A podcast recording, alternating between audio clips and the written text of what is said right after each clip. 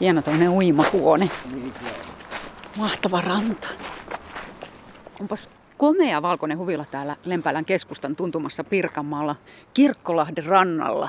Joo, tämä on vanha luontaiskylpylä ja toiminut vuodesta 1926. Ah, siis Yleisradion ikätoveri. Perustaja oli pastorska Augusta Uoti.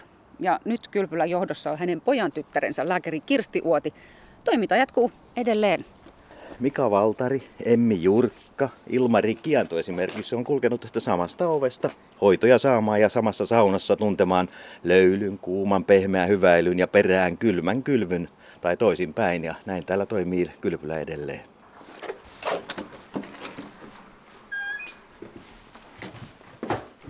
Mutta Ari, mikäs meidät tänne tuo? Meidät tänne tuo kosketus. Tällä kertaa arvolataamassa pohditaan, mikä merkitys kosketuksella ja tuntoaistilla on nykyajan elämässä. Se nimittäin ei olekaan ihan vähäpätöinen ja yksioikoinen juttu. Kyse on ihan perimmäisistä asioista, olemassaolon ytimestä. Tässä hiekotaan kylmällä pyyhkeellä. Tämä kuin pintaveden kiertoa vilkastuttaa. Ja tässä on ensin tämä pää, pää hiehotaan, sitten niska ja hartiat. Eli se kylmä vilkastuttaa sitä verenkiertoa. Joo, vähän niin kuin vuorotellen on. Tämä lämpiä tässä, kun hierotaan kuitenkin. Niin ihminen lämmittää tai niin. te molemmat. Vaikka yksi tuntuu viileältä. Leena Pilviniemi, miltä ihmiset tuntuu täällä? Tuntuuko ne erilaisilta? Kyllä ne hartiat tuntuu erilaisilta, mutta kyllä sieltä kireyttä löytyy melkein jokaiselta. Se on vaan nykyään niin. Onko sua hierottu? Kyllä, paljon. Joo, se on ihan hyvä. Säännöllisesti. Joo. Tania, sä oot siinä käsittelyssä, jännittääkö? Ei yhtään, tämä on ihanaa. Päinvastoin joutuu keskittyä siihen, että pysyy tässä istumassa, ettei rentoudu niin, että lavahtaa tuohon lattialle. Joo, ihan sama. En, en tiputa sinua. Tämä on jotenkin ihana, kun on niin toi kosketus ja sitten täällä tuoksuu ihan semmoinen niin mummulan sauna. Onko kovuus hyvä? On. Ne on valmiiksi kovat mun hartiat, niin siinä on vastapainoa. Ai jaa, mä ajattelin, että ihan lämpimään kastelet sitä väliin. Ihanaa. Entisenä uimaopettajana eniten maailmassa inhoan kylmää vettä.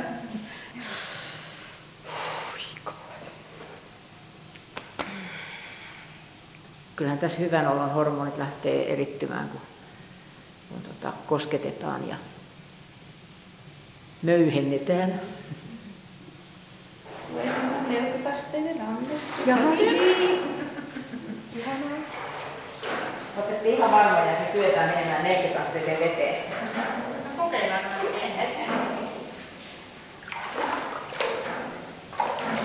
Onko niin kuuma? Niin, ai niin 40 astetta on lämmintä. Ne on ihania nämä ammeet, nämä on tämmöisiä kuin vauvan ammeita, tämmöisiä metallisia vauvan ammeita. Ota sinne ensin. Ota sieltä vähän kiinni. Pistät jalat ensin sinne. Oh, okei. Okay. Mutta kuule, tulee aika paljon vettä sun jaloille. joo, ei se mitään haittaa. Oi, ihanaa. Ah. No niin. Sitten tulisi vähän kylmää jaloille. Kiva. Mä ajattelin, että ei voi olla näin. Oi, tää on ihanaa jo. Ja jalat tulee kylmää. Hyi kauhean. Ei kun ihanaa. Se kohta se tuntuu ihanalta, kun se, se, se alkaa niin mennä tuonne oikein verenkiertoon. Arto, miltä tuntuu kylmä? alkusokista kun selvisi, niin ei enää. Ja juoksen hiiriäkin selkään. Käytte hiekoja. En, mä, itse mä oon koko elämäni aikana käydä kolme neljä kertaa. Pitäisi kyllä käydä useammin. Että se huomaa aina, kun kä- on hieronnassa, että pitäisi vissiin käydä useammin.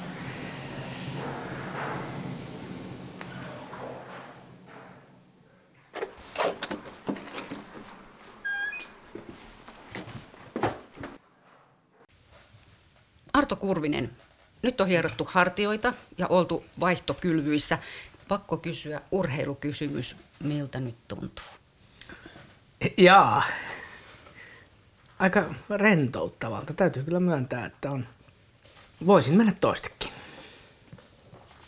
Tanja Oksanen, sä olet itsekin kosketuksen ammattilainen, lähihoitaja ja vanhustyössä. Miltä nyt tuntui olla saamassa ammattilaisen kosketusta? Aivan ihanalta, tosi rentouttavalta ja oli kiva olla, olla, vaikka kyllä sitä päivittäin on myös siinä saamisen puolella itsekin, mutta... Kun koska... antaa, niin saa. Niin, kyllä. Ritva Enäkoski, onko äskeisen kaltaiset tilanteet, että vieras ihminen tulee pitelemään sulle miellyttäviä vai vaivaannuttavia? No ihan miellyttäviä kyllä. Kyllä se tuntuu oikein, oikein mukavalta ja, ja vaikka ensiksi mietin, että onko toi kylmä vesi nyt ihan sitä mun kaikkein suurinta rakkautta, mutta sekin tuntui tosi ihanalta, kun ne vaihteli siinä mukavasti ja pää hierottiin ja korvat hierottiin, että nyt on tulipunaiset korvat ja, ja tota, tukka on, on voisi sanoa, että enti, entinen niin kuin kampaus on nyt päällä, mutta onneksi sitten kukaan ei näe. Kaija Puura, sinä olet lasten psykiatria, että nyt tällä kertaa ehtinyt tuonne kylpemiseen ja hierontapenkille mukaan. Milloin itse olet viimeksi ostanut kosketuspalveluja?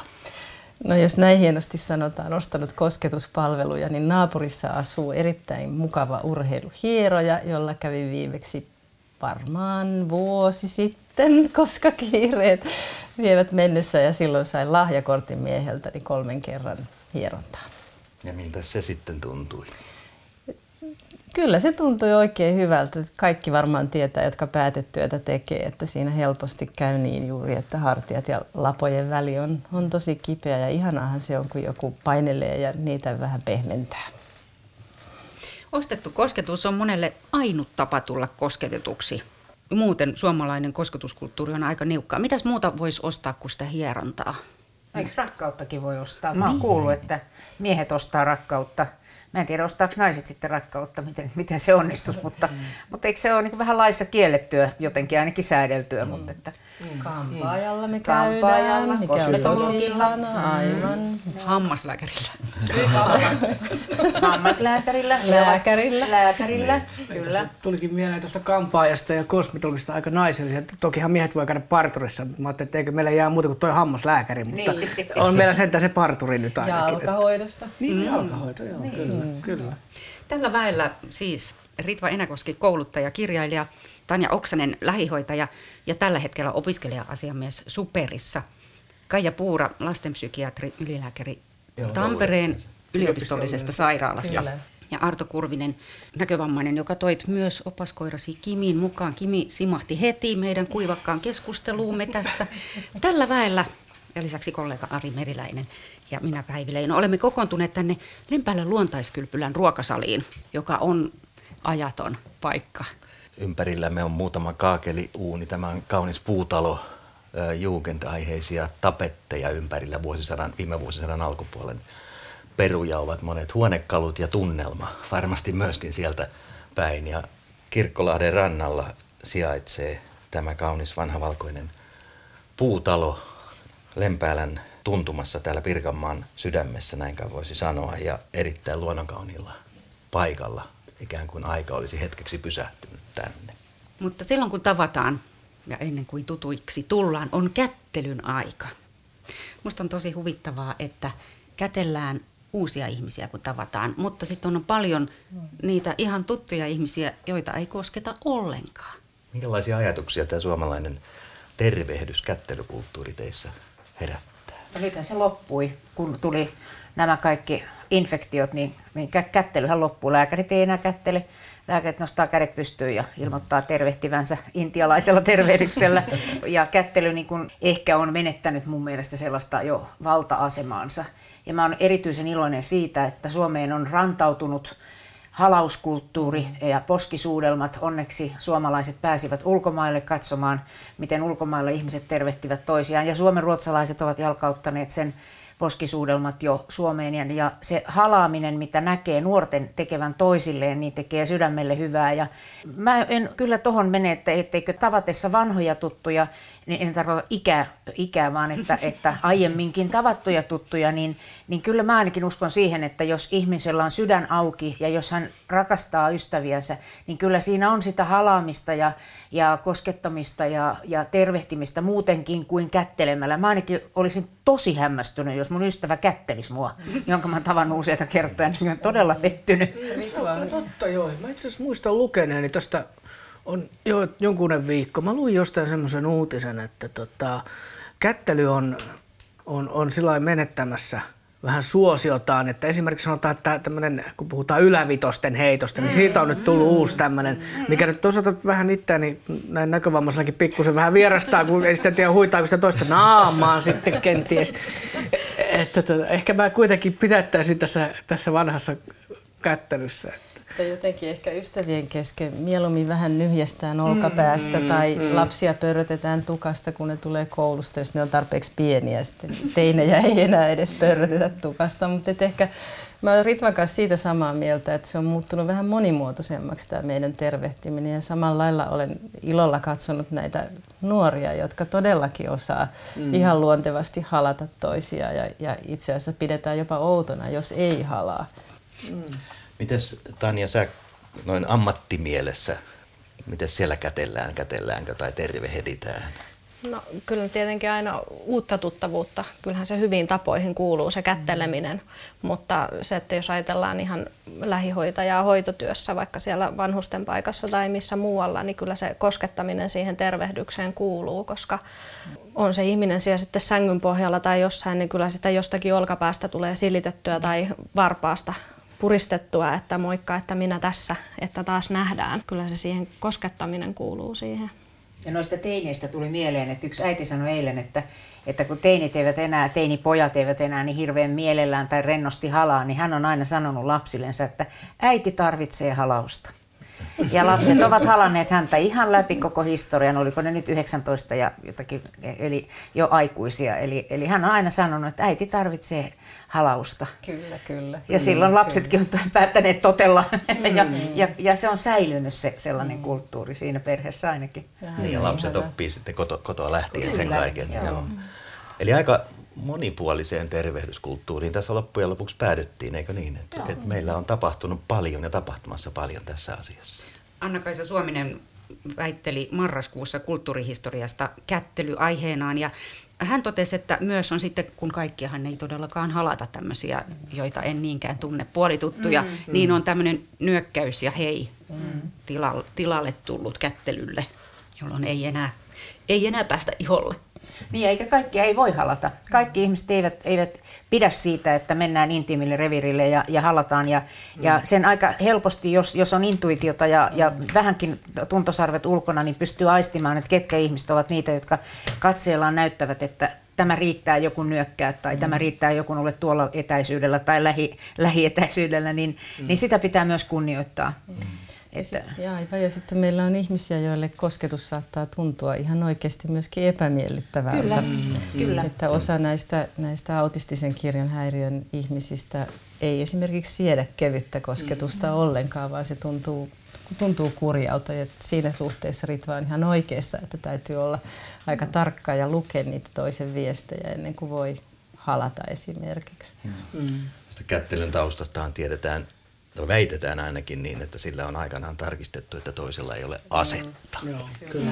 Ja tästä kättelystä tuli vielä mieleen oman kokemuksen, mikä tässä nyt vuosien, vuosien varrella on tullut käteltyä eri, erilaisia käsiä, niin toisaalta mä pidän sitä hirveän epämiellyttävänä, jos, jos toinen vaan ojentaa kätensä, eli itse en tarkoita, että kättä, kättä, kättä tarvii murskata, mutta mm. sillä että pelkästään periaatteessa kättely on siinä, että ojantaa vaan käteensä, että toinen tarttuu siihen. Niin ei se Kuollut kala. Niin. Mm. Et mun mielestä tällaisissa tilanteissa enemmän sitten toivoisin, että olisi sitten vain joku tämmöinen suusanallinen tervehdys, eikä tällainen niin kuin löys, kuollut kalaefekti, koska ei, ei, ei sekään mun mielestä... Se on kauhean ko- yllätys. On se kyllä kieltämättä jo. Ja joskus mulla on silloin, kun näkövammaisena, niin ei näe sitä toisen kättä. Mm mäkään en näe kuin pelkkiä valoja, niin mä en hahmota sitä, jos joku ojentaa kättään. Ja vastahenkilö ei puhu mitään. Että hän ojentaa sitä kättä, että se voi olla... Mullehan se nyt ei ole mitenkään kiusallinen, kun minä en näe sitä, mutta sille, joka siinä on käsi ojossa, niin hänelle se voi olla vähän hölmön näköistä. Että eikö se nyt tartu? Että siinä mielessä toivoisin aina, että jos, jos joku minua haluaa kätellä, niin tee sen kyllä ihan mielelläni. Saa myös halata, mutta siinä ilmoittaisi. Mä muistan silloin aikoinaan mun vanha työkaveri tuli mua vastaan. Eli mä oon aikuisella menettänyt vasta näköni. Ja tuli kaupassa vastaan ja ojasi kättään, että olisi kätellyt. Mä en reagoinut siihen mitenkään. Se, hän ratkaisi sen sillä, että tökkäsi sillä kevyesti mua mahaa sillä kädellä. Että, no, joka oli mun mielestä erittäin hyvä. Se oli selvä, selvä merkki mulle, että ihan selvä. Joo. Käpälä tänne. Niin. Tassu. Anna tassu. Mä etukäteen pyysin teitä miettimään muistoa, tarinaa, huomiota, havaintoa kosketuksesta, miellyttäviä ja epämiellyttäviä kokemuksia ko- koskijana tai kohteena. Mitä teille tuli mieleen? Tässä Arto, kertopa ensimmäisenä. Mä ajattelin, että mä saisin olla viimeinen. Vaihdetaan järjestystä salaman nopeasti. Ritva. No se, että mä oon siis karjalaista sukujuurta, eli, eli mun vanhemmat tulee Viipurista ja meillä on ollut aina sellainen äh, lapsesta asti, että aina on halattu, halattu ja sitten on vaatteista tarkistettu, että onko hautajaiset vai häät, koska kaikki myös itkee aina niin myönteisissä kuin, kuin tota hautajaistilanteissa. Ja jotenkin se sellainen koskettaminen läheisyys on ollut, ollut ihan aina mulla sellainen, niin kuin voisi sanoa, että nahassa. Ja, ja se on tuntunut aina hyvältä, kun joku sellainen ihminen, joka, joka ei tunne mua, niin se, hänkin tulee ja halaa ja, ja koskettaa, että, että se, se on tuntunut hyvältä. No sitten tietysti mä oon nyt vuoden ajan tehnyt töitä, kohta yli vuoden ajan töitä personal trainerin kanssa, joka on nuori mies. Ja mulla oli aluksi jonkin verran sellainen hätä, että kun mä oon kuitenkin tämän ikäinen ja, ja hänen siihen tyyliinsä, mitä hän tekee, niin siihen kuuluu todella myöskin sitten koskettaminen ja, ja auttaminen ja korjaaminen. Ja se, se oli aluksi vähän sellaista, että no niin, että kun lapa, lapaa ruvetaan vääntämään tuolta irti, niin, niin se tuntui vähän siltä, että oho, että ai tämmöistä. Mä voin hyvin kuvitella sen, mitä, mitä tapahtuu esimerkiksi, kun katsoo näitä Tanssii tähtien kanssa kilpailuun osallistuvien ensimmäisiä harjoituksia, kun täysin ventovieras ihminen tulee suoraan kiinni kroppaan, jolle jos siihen tottunut, niin kyllähän se on sellainen hetki, niin kuin, että hengittää kyllä melkein sisäänpäin pitkään, että ennen kuin pystyy niin kuin rentoutumaan. Ja, ja mulla ainakin kävi nimenomaan tässä Villen kanssa se, että mulla kesti jonkin aikaa ennen kuin pystyin rentoutumaan siinä, siinä tilanteessa ja kohdistamaan sen siihen, mihin hän halusi, että me kiinnitetään huomiota. Se ei ollut epämiellyttävää, se oli erittäin miellyttävää ja, ja, mutta, ja hyvin opettavaa, mutta se oli toisenlainen kosketus ja se on niin kuin aika kova, kova kosketus silloin, kun korjataan jotakin. Tanssi- ja kuntosali on tosiaan aika intiimejä paikkoja tässä Kyllä, mielessä, että siitä kyllä. tullaan ja otetaan kourasta Niin. joko kovaa tai hellä, hellästikin ja hiljaa, mutta joka tapauksessa Joo. kosketus kuuluu sinne. Mites mennään eteenpäin? Tanja. jonkin aikaa sitten sairastin, tai voiko sitä sairastamiseksi sanoa, oli välilevyn pullistuma kaularangassa ja oikea käteen jäi hermovaurio, niin mulla oli jonkin aikaa oikea käsi tunnoton. Ja se oli todella epämiellyttävää, kun sä tavallaan sä tunsit, että jotain tehdään, mutta silti sä et tuntenut, että mitään tehdään.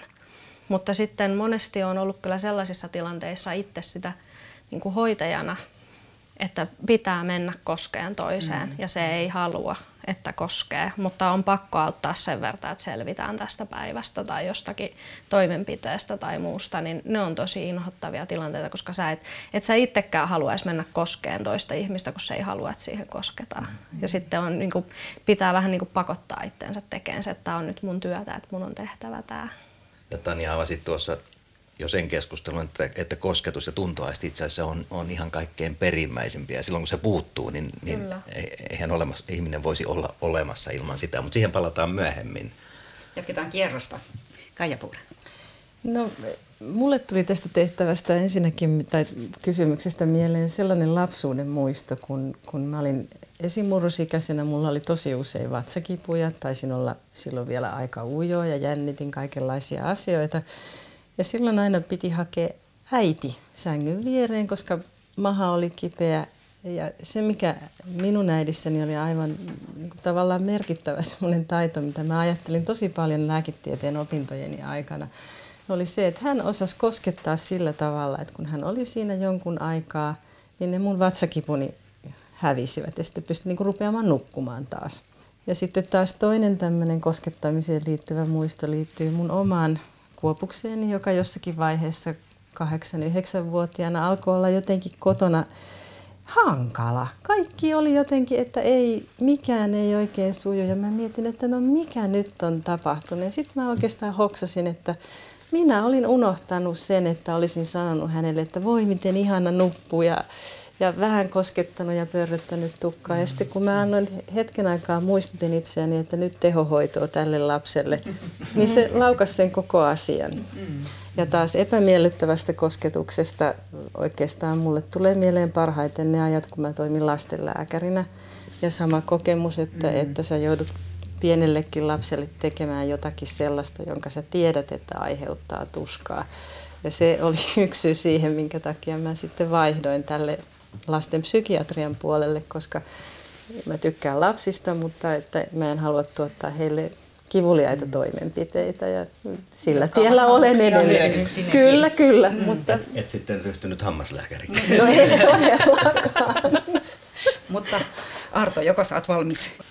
Ensimmäisenä tulee mieleen tietysti tähän, oikeastaan mun elämäni ihan jakautuu sinne kahteen, kahteen osioon, että ennen, ennen nämä menetystä ja sitten nämä menetyksen jälkeen. Nämä, kun on tuoreempana muistissa tietysti nämä jälkeiset ajat, niin tulee ensimmäisenä tietysti mieleen ne ensimmäiset kuukaudet, jopa vuodet, kun joutui tarttumaan, tai ei joutui vai saa tietysti tarttua auttavaan käteen, että jos mietitään opastustilannetta, että kun tämä virallinen ohje menee niin, että kädellä tartutaan tähän olkavarteen, niin sehän on periaatteessa mä oon näin ymmärtänyt, että sitä pidetään yleisesti tämmöisenä neutraalina alueena, mutta sanotaan, että mulle itselle niin se oli aluksi aika välillä tuntui vähän kiusalliselta, että miltähän se nyt toisesta tuntuu, kun otan tuommoisen otteen toisen olkavarresta, mutta se on tässä vuosien varrella vuosien varrella sitten hävinnyt ja oikeastaan siitä on tullut mulle semmoinen salainen tutkimuskohde, että se olkavarsi kertoo mulle aina kaikenlaista, että mä pystyn arvioimaan sen toisen pituutta ja, ja tällaisia pieniä salaisia asioita, että nämä, nyt tietysti kukaan ei varmaan halua, että mä tartun enää olkavarteen, kun mä menisin kertomaan, mutta... mutta tota, päinvastoin, päinvastoin.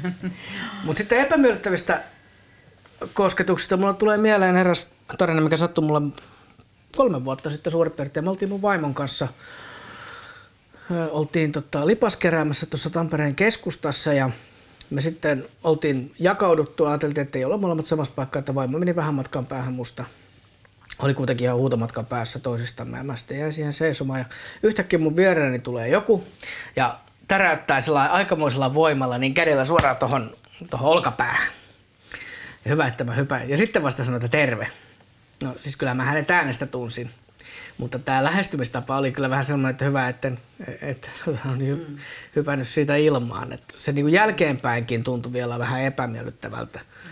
Että vaikka se nyt ei, ei kivuliaasti sattunut, mutta kuitenkin se tunne, että ensin on, kuuluu vaan niitä ympäristön ääniä ja sitten yhtäkkiä jostain tulee käsi ja täräyttää tuohon olkapäähän, niin se, se oli kyllä hyvin, hyvin epämiellyttävä tunne. Että siinä se korostuu taas se, että kuinka tärkeää on minunlaisellesi, jo, minunlaiselleni ihmiselle, jolla ei ole näköaistia, niin ilmaista itsensä sanallisesti, että olen tässä. Ja sitten voi koskettaa esimerkiksi ol, olkavarteen tai olkapää. Olkapääkin on tämmöinen hyvin neutraali alue. Ja sama juttu poistuessa, että tietää sitten, ettei puhu tyhjille. Mm. Mm, mm. niin, niin, Arto, sä menetit näkösi kahdeksan vuotta sitten. Näet vain valoja ja jotakin tämmöisiä suuria kohteita. Kyllä tuossa kun sanoit tästä läimäyttämisestä olkopäälle, niin tota, mä mietin tätä flirttailuasiaa, josta hiukan oot vihjannut, että, että se on yksi asia, mikä on muuttunut. Silmäpeli ei nyt käy. Mm. Joo, ei se oikein kyllä onnistu. En tiedä sitä tietysti, koska niin mä oon näitä aikuisilla sokeutuneita, tokihan ihmiset, jotka on, ovat sitten olleet joko kokikäsittää, niin heillä on varmaan muodostunut omat tapansa, mutta mä oon se huomannut, että kosketuksen kautta myöskin aika usein näkövammaiset flirttailee toistensa kanssa. Mm-hmm. Tietysti siinä on, kun puhutaan taas jälleen kerran koskettamisesta, eli fyysisestä tila, tilanteesta, niin siinä on tietysti oma riskinsä vähän, että, että miten vastapuoli suhtautuu, että kannattaa miettiä vähän, vähän sitä tilannettakin. Että, mutta kyllä kyllä kaiken näköistä tässä on jaloilla ja erilaisilla tökkäisyllä on, on koettu. Eikä se mitenkään paha asia mun mielestäni ole. Samalla lailla kuin näkevä flirttailla, meillä se vaan joudutaan toteuttamaan vähän tämmöisellä, voisiko sanoa jopa intiimimmällä tavalla, mutta toisaalta niin on siinä omat, omat ulottuvuutensa. Tämä on mielenkiintoista siis, että, että kosketus voi olla keskusteluja mm, se sanojen voi. sijaan. No sehän on tosi monimuotoista, että mä Arille kerroin tuossa ennen tätä lähetyksen alkua, että mulla oli tilaisuus käydä Japanissa katsomassa tämmöisten vanhojen isoäitien ryhmäneuvolaa. Ja ne oli kerta kaikkiaan viehättäviä ne vanhat rouvat, kun he hyvin taitavasti toisiansa vähän lohdutti siellä koskettelemalla eri tavoin. Että he tavallaan kävi juuri semmoista vuoropuhelua siitä, että sen kosketuksen kautta sanottiin niitä asioita, joita siinä kulttuurissa ei voi sanoa sanallisesti mm. mielellään mm. ääneen. Mm-hmm. Mm-hmm. Se oli aivan viehättävää tietysti minulle, joka en ymmärtänyt yhtään mitä sanotaan, niin se oli kerta kaikkiaan oikeastaan teki juuri sen, että oli pakko katsoa vähän enemmän sitä, mitä tehtiin. Ja sitten niin. Kaija, sinä vaaleatukkainen suomalainen nainen kerroit vielä myöskin siitä, että sinua piti päästä sitten kaikkien koskemaan sen jälkeen. Aivan, ja tästä Ritva varmaan tykkää, koska me harrastettiin puolen, puolen tunnin sessio naurujoogaa. Mm-hmm. Ja kun he sitä ennen nämä kaikki vanhat isoäidit oli tosi pidättyväisiä ja arvokkaita, niin sen jälkeen kaikki halusi tulla pitämään mua vähän kädestä ja sanomaan päivää. Mm-hmm. Ja sitten tietysti japanilaisen tyylin ottamaan valokuvia. Mm-hmm minusta yhdessä heidän kanssaan, mutta aivan ihania vanhoja naisia tai vanhempia naisia. Samalla lailla muistisairaat kommunikoi. Aivan. Jos menee ne sanat tai ne menee sekaisin tai ne mm. hukkuu tai mitä hyvänsä, niin ainakin itse olen kokenut sen, että että ihan yhtä lailla se hoitajalle kommunikoi. Tosi monet hieroo Aivan. tälleen nyrkillä hartioita, kun ne on, mm. ne on hyvällä mielellä ja tyytyväisiä, mutta sitten jos on mm. joku epämiellyttävä tilanne, niin kyllä sieltä se nipistyskin löytyy. Ja, ja siis mm. toisethan heti ajattelee, että no, se on sitten niin kuin jo niin kuin kiusaa tai väkivaltaa tai jotain mm. muuta, mutta muistisairaiden kanssa täytyy aina ajatella se, että se voi liittyä siihen mm. tilanteeseen ja siihen, kun niitä sanoja ei ole. Mm. Niin, Tanja, sä tuossa jo hiukan aloittelitkin sitä aihetta, että mitä jos tuntoaistia ei olisi, eli kun sulla oikeasta kädestä vähäksi aikaa hävisi tunto. Joo. Mitäs muille tulee mieleen? Mitä jos ei tuntoaistia Se olisi ihan hirveätä, koska mä ainakin tunnen koko kropallani niin paljon, että silloin kun vuorotyötäkin teki, niin yövuorot oli ihan kauheita, kun sä jouduit nukkuun yksin. Mm-hmm. Että ei ollut, siis ei tarvi olla sitä kosketusta, mutta se iho toisen ihoa vasten se oli, ne oli kaikista kauheampia, kun sä jouduit nukkuun yksin. Sä olit yöt töissä ja sitten sä päivät nukuit yksin siellä sängyssä. No joku kissa saattoi tulla, mutta onneksi, onneksi edes kissa. Mutta niin, ne oli niinku kaikista kauheampia. Että jos ei sitä tuntoaistia olisi, niin mä en varmaan ainakaan olisi mitään. Se on totta. Mä muistan myös aikoinaan kaverin kanssa me kerran ruvettiin pohtimaan justiin tätä samaa kysyä, että käytiin läpi aisteja. Ja ajateltiin, että jos yksi aisti tipahtaisi pois, niin mikä olisi kaikkein pahin. Eli tämä on siis aika edelleen, kun mä näin. Mm. Ja me päädyttiin yhdessä siihen, että näkö olisi kyllä aika, aika järkyttävä kyllä, jos häipyisi. Niin, niin, mm. niin tietämättä mitä, mitä silloin ajattelimme, mutta mietittiin, oltiin kyllä sitä mieltä, että ei, ei ilman sitä pärjää. Että millä sitten telkkaria katsoa ja pleikkaria pelaa. Mutta näin nyt sattuneesta syystä, kun maailma on tällä tavalla minua heittänyt, niin joudun kyllä nyt hieman tarkistamaan sitä vuosi, vuosien takaista keskustelua. Me olemme kyllä tästä itse asiassa puhuneetkin hänen kanssaan, että kyllä sen nykyvalossa ja tällä iän tuomalla karttumalla viisaudella. Yleisellä iän no niin, kuitenkin. niin. Tämä on varmaan kuulostaa todella huvittavalta minun suustani sanottuna. Mutta kyllä mä olen sitä mieltä, että kosketusaisti olisi kyllä kaikkein, tai tuntoaistin puuttuminen olisi kyllä kaikkein pahin, koska sen kautta kuitenkin tulee niin paljon informaati- informaatiota ja se on niin moniulotteinen. Niin Ritva, sä olet tutkinutkin jossakin mm. vaiheessa kosketusta, kirjoittanut siitä, siitä ainakin yhden kirjan, joka, jossa oli hyvin perusteellista näitä, näitä taustoja. Ja itse asiassa kovin paljon ei ole tutkittu, sekin pitää kai paikkansa, että se on vähän semmoinen vähätelty Niin, ja niin kuin Nartokin sanoi, niin, niin tuota, vähätelty asia, mutta sittenkin ehkä se perimmäinen. Tärkeä, joo. Eli mä tein graduni koskettamisesta, haptiikasta ja Pirkko Routasalo väitteli sitten siitä autettavien koskettamisesta. Samaan aikaan sitten syntyi se kirja.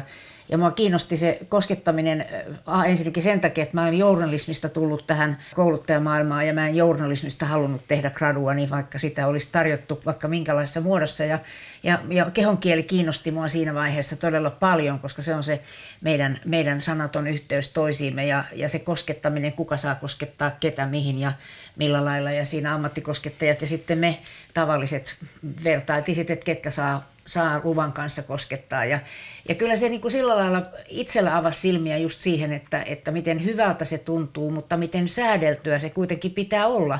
Että ei voi mennä kähmimään ja käpälöimään ja, ja mm. paijailemaan. Esimerkiksi kaikki lapsetkaan ei tykkää siitä, että niiden päätä silitetään. Tai että juuri se, että, että se tuntosarvien ulkona pitäminen, semmoinen niin kuin aistiminen, mitä toinen tarvitsee, niin kyllä sitä tarvitaan. Ja, ja jotenkin se sellainen koskettamisen tarkoituksellisuus alkoi – syntyä. Että, että, että sitten kun koskettaa, niin siinä on sitten joku sellainen niin kuin merkitys, että se on niin kuin siinä, siinä sitten välitetään jotakin. Että se ei ole vaan sitä, että kunhan nyt toista vähän läpätät ja näin. Että, että siihen tuli niin kuin syvempi merkitys. Ja kyllä mun mielestä esimerkiksi se, että kun joku ottaa kädestä kiinni ja lähdetään kävelemään vaikka lenkkipolulla tai kaupungissa tai jossakin käsi kädessä, niin siinä on jotain sellaista niin kaunista – mun mielestä. Että, että se on musta sellainen just tämmöinen rakkauden osoitus, mikä se sitten voi ollakaan, että, että tulee sellainen tunne, että toi ihminen on hyväksynyt mut sellaisena kuin mä oon ja, ja, mm. ja ottaa mua kädestä kiinni ja nyt me ollaan niin kuin jotenkin yhtä. Et lasten kanssahan me sitä mm. tehdään, mutta sitten aikuisuudessahan se häviää jotenkin, että, että harvan kanssa sitä nyt käsikädessä tuolla kulkee. Häviää ja tietysti varmaan tietysti se merkitys muuttuu, mm. että kun kuljetaan käsi kädessä, niin tietysti sitten se ensimmäisenä tarkoittaa parisuhdetta mm. meillä. Meillä, mutta ei välttämättä. Tai no ei meillä, niin, no se on niin. totta joo, kyllä se meidän suomalaisessa kulttuurissa tuntuu. Että joo, mä muistan tämän aina, kun tota, mä koulutin johtajia, jotka lähti sitten arabimaihin myyntitehtäviin ja ja käytiin sitten läpi näitä kulttuurillisia eroja, mitä sitten arabimaissa saattaa kohdata. Ja, ja sitten tuli sieltä pois ja sanoi, että kyllä sä niin kuin kaiken muun hyvin koulutit, mutta sitä sä et kertonut, että ne haluaa illalla lähteä ulos. Viinaahan ei siellä juoda, mutta että lähdetään ulos ja mennään käsi kädessä ravintolaan miesten kanssa. Se, se oli se ainoa, mitä sä et kertonut. Mä, mä unohdin sen. Ehkä, ehkä muuten nykyisin tanssitaankin miesten kanssa. Kaksi kyllä, naisia ei välttämättä ravintoloissa ja, ja, näy. Niin, niin. Se varmaan muuten pitää paikkaansa, että kulttuureissa, joissa vietetään enemmän aikaa samaa sukupuolta niin. olevien ihmisten kanssa, niin nämä tämmöiset kosketukset muuttaa sillä tavalla merkitystä. Kyllä. Ne onkin sallitumpia niin kuin mies miehen kesken ja nainen naisen Joo. kesken, että heillähän on myöskin naisten keskinäinen kulttuuri vähän samankaltainen, että siellä on paljon tätä yhdessäoloa. Kyllä. Ja Joo. kyllä se niin kuin, mun mielestä se semmoinen luonteva, luontainen, luonteva kosketus, niin kyllä siihen mun mielestä ihmiset menee enemmän ja enemmän, että, että pidäkkeet alkaa niin kuin häipyä, että se ei ole enää niin kauhean omituista, jos, jos esimerkiksi kaksi miestä halaa Suomessakin, niin se alkaa olla jo ihan niin kuin arkipäivää, että toivottavasti mekin. Tässä, tässä tulee sitten vaan mieleen, kun tässä oli, mainitsin tuosta flirttailusta, niin mennäänkö sitten täältä meidän puolelta tämä meidän flirttailu sitten kääntyä vähän, että silmäpeli jää kohta historiaan, että kaikki kohta kähmivät toisiaan. Että. Eiköhän kumpikin flirttailuahan voi harrastaa silmäpelinä vähän kauempaakin, mutta kosketus on tietysti semmoinen, mikä vaatii sen lähellä olemisen, Joo. että ei, mm. ei varmaan silmäpeli häviä. Palataan hiukan tähän kosketuksen ihan perusasioihin siinä mielessä, että kosketushan on aika moninainen ilmiö itse asiassa ja se kosketusaisti, tuntoaisti, mm, mitä mm. kaikkea se on, siihen liittyy liikeaisti ja joku paikan aistiminen. Mm. Mm. Ja paineen siis, eli millä voimalla, niin. millä, millä niin kuin kosketetaan, että, että siinä on paljon, paljon sellaista. Ja, ja esimerkiksi halaamisessa mun mielestä selkeästi huomaa ne ihmiset, jotka rentoutuu halatessa. Sitten on niitä ihmisiä, jotka on jäykkiä kuin, kuin mm. tota, puikkoset, ei ole oikein puikkona, että niistä näkee, että ne yhtään tykkää siitä, että halataan pakko halata. Että kyllä siihen liittyy myös se, että, että aistii molemmin puolin se, että mitä siellä tapahtuu. Joo, tai sitten tämmöinen mitähän sitä nyt muotoilisi, vähän tämmöinen, niin, tämmöinen vähän ehkä sanotaan vaivauton haus, että Peppu pitkällä sillä vähän, vähän joo. niin kuin, joka nyt ehkä muistuttaa vähän tietyssä mielessä kanssa jotain mäkihyppäjäsentä, mutta Joo. mun mielestä se tuntuu lähinnä kans vähän epämiellyttävältä, että enemmän sitten vaikka kättelisi. Niin just, joo. Tarvitsemme neljä halausta päivässä selviytymiseen. Tarvitsemme kahdeksan halausta päivässä ylläpitoon. Tarvitsemme 12 halausta päivässä kasvuun. Näin on lausunut Virginia Satir, perheterapeutti. Olemme koolla Lempäälän luontaiskylpylässä kosketuksen äärellä. Ritva Enäkoski on kouluttaja ja kirjailija. Tanja Oksanen on lähihoitaja ja opiskelija asiamies tällä hetkellä ammattijärjestössä. Kaija Puura on lastenpsykiatri ja Arto Kurvinen toi opaskoiransa Kimiin, joka nukkuu levollisena tässä Arton vieressä. Me ollaan Ari, Arin kanssa askareltu muutamat yllätyslaatikot, jokaiselle omansa. Tämä on tunnustelutehtävä. Tässä vaiheessa annamme teistä kahdelle laatikot tunnusteltavaksi ja sitten hetken päästä kahdelle. Tästä tulee ensinnäkin Tanjalle. Siihen me olemme askarelle tämmöisen kauniin käsipaperiverhon, että et sä näe mitä siellä on. Selvä. Silmät kiinni. Sun pitää- voisi laittaa silmätkin Joo, kiinni ja silmät sitten vaan rohkeasti käsitä sen paperi, paperi ensin, että pääset siitä ohi ja, ja sitten lähtee tapahtumaan. Oi, Sieltä täällä, täällä jotain. on joku kissanpentu. Pehmeä, karvainen. Taitaa olla pelkkä häntä. Oravan häntä. Kerro vaikutelmia, mitä voisit kertoa siitä karvaa, siellä ilmeisesti on. Karva, joo, täällä on tämmöinen karva. Tää on aika karkeata karvaa, ei ole mitään semmoista niin kuin sileetä, hienoa karvaa. Ehkä jotain teko, tekokarvaa, Aivan. pehmeä. Väreistä tulee mieleen harmaa, ruskea, mm-hmm. musta ehkä. Kiinnostavaa, että, Värin- että voi tuntu. tuntea. Kyllä, voi tuntea. Voi Aivan. Kyllä. Okei. Hyvä, otetaan täältä nyt sitten, tämä voidaan ottaa meille kaikille, paitsi Artolle, nähtäväksikin. Ei, ei orava häntä melkein. No Joo, melkein. eikä Tässä on kaksi pientä silmääkin löytyy. Tämä on otus, siis tämä on hän, tämä voisi olla häntä, josta on tehty. Mutta, mutta mielenkiintoista, yksi juttu oli mielenkiintoinen. No. Sä sanoit, että teko. Niin. Siis tää, tää, kun, kun sitä tunnustelee, niin se on Ei se totta. ole Se, ei ole aito. Se on vähän ehkä pölyä keräävä ja vähän tuollainen sähköinen. Ja näin. Mä avasin jo näin tämän on Arton laatikon ja mä asetan sun eteesi. Joo, tätä kiitos. toista, mutta sä saat kohta tunnustella. Tässä, noin. Mitäs, mitäs sä sait tunnusteltavaksi? Mie- Vaikutelmia. mielenkiintoinen.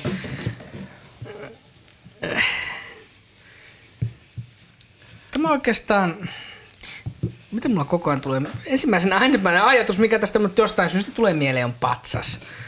Onhan tämä Mm. nyt tietysti liian pieni ja materiaali taitaa olla jotain puuta, eli ei tämä nyt ihan se voi olla, mutta kun tästä, tässä on vähän tämmöinen niin kuin, tämä ei ole kulmikaskaan, tai on tietyssä mielessä kulmikas, mutta tässä on sekä pyöreitä kulmia että sitten tämmöisiä vähän tylpempiä ja yksi tämmöinen, mistä saisi...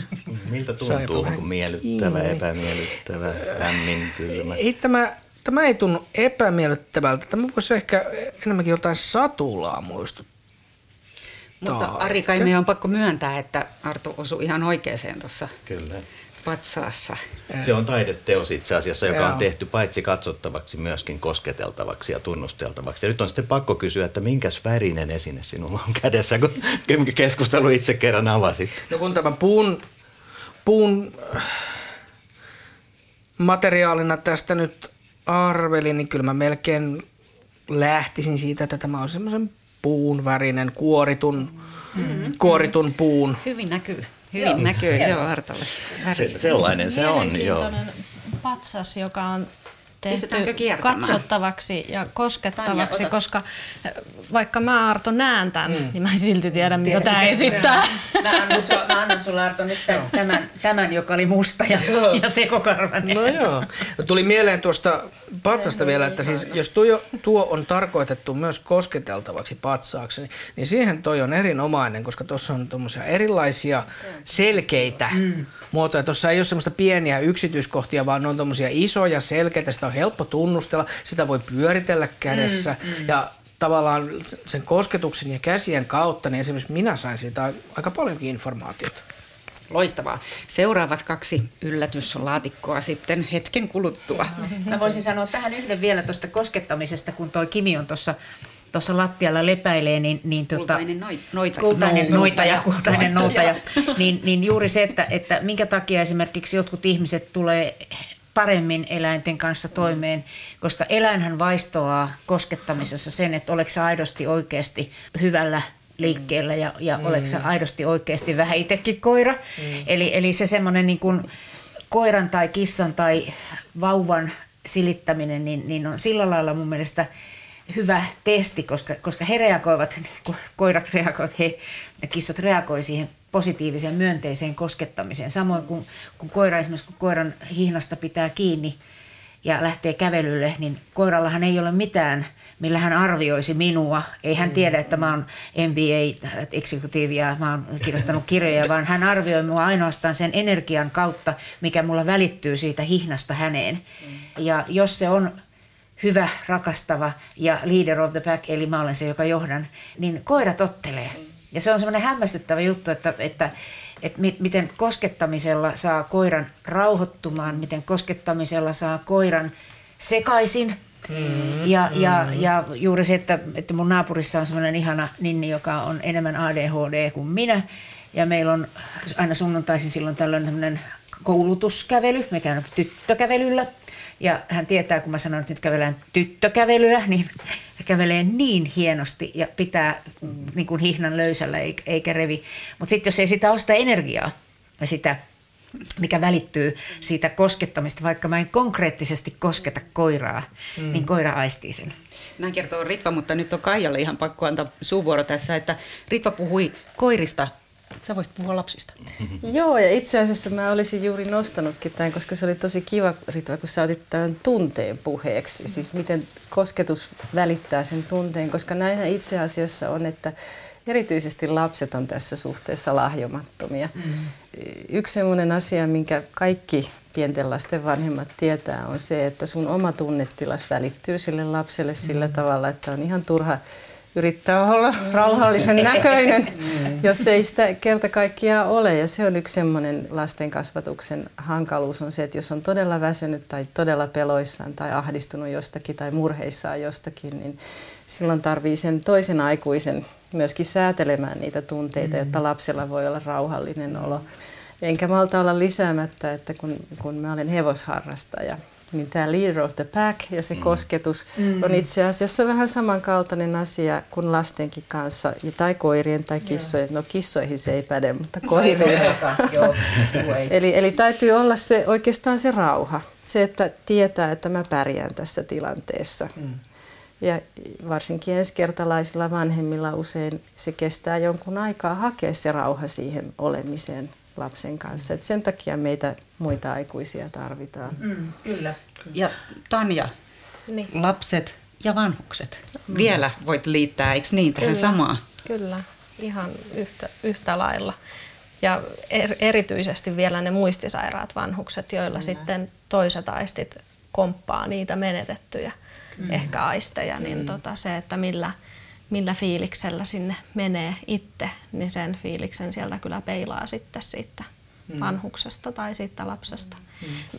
Mä luin, nyt en muista milloin enkä mistä luin, mutta luin just tästä, että kuinka pitäisi antaa lapsienkin pitää se oma oma reviirinsä Nimenomaan. siinä. Että jossakin mm. lehdessä oli just semmoinen juttu, että, että tuu nyt tätin syliin. Että, mm. Tai että mummu ei ole nähnyt sua pitkään aikaan, että mummu, mummu haluaisi pitää sua sylissä. Ja sitten se lapsi suostuu siihen, koska hän ei halua pahoittaa mummun mieltä. Ja on siinä sitten itse niin kuin pahoittanut ehkä oman mielensä, koska ei olisi, olisi sitä kosketusta siinä halunnut tai ujostuttaa tai jotakin muuta. Niin, se oli kans vähän semmoinen... todella jyrkästi, kun mm. suomalainen pikkuvauva tai pikkulapsi menee Etelä-Eurooppaan ja siellä Joo. niin mm. kaikenikäiset miehet, naiset kadulla kaikkialla mm. tulee koskettamaan mm. käpälöimään. Mm. Ja varsinkin ja, jos on vaalea. Niin, ja meillä se ei vaan, sitten lapsetkaan mm. ei ole niin siihen tottunut, niin si- siinä mm. tulee varmaan ristiriitoja. Tähän koirakeskusteluun mä tuli mieleen, mitä mulle sanottiin silloin, kun mä olin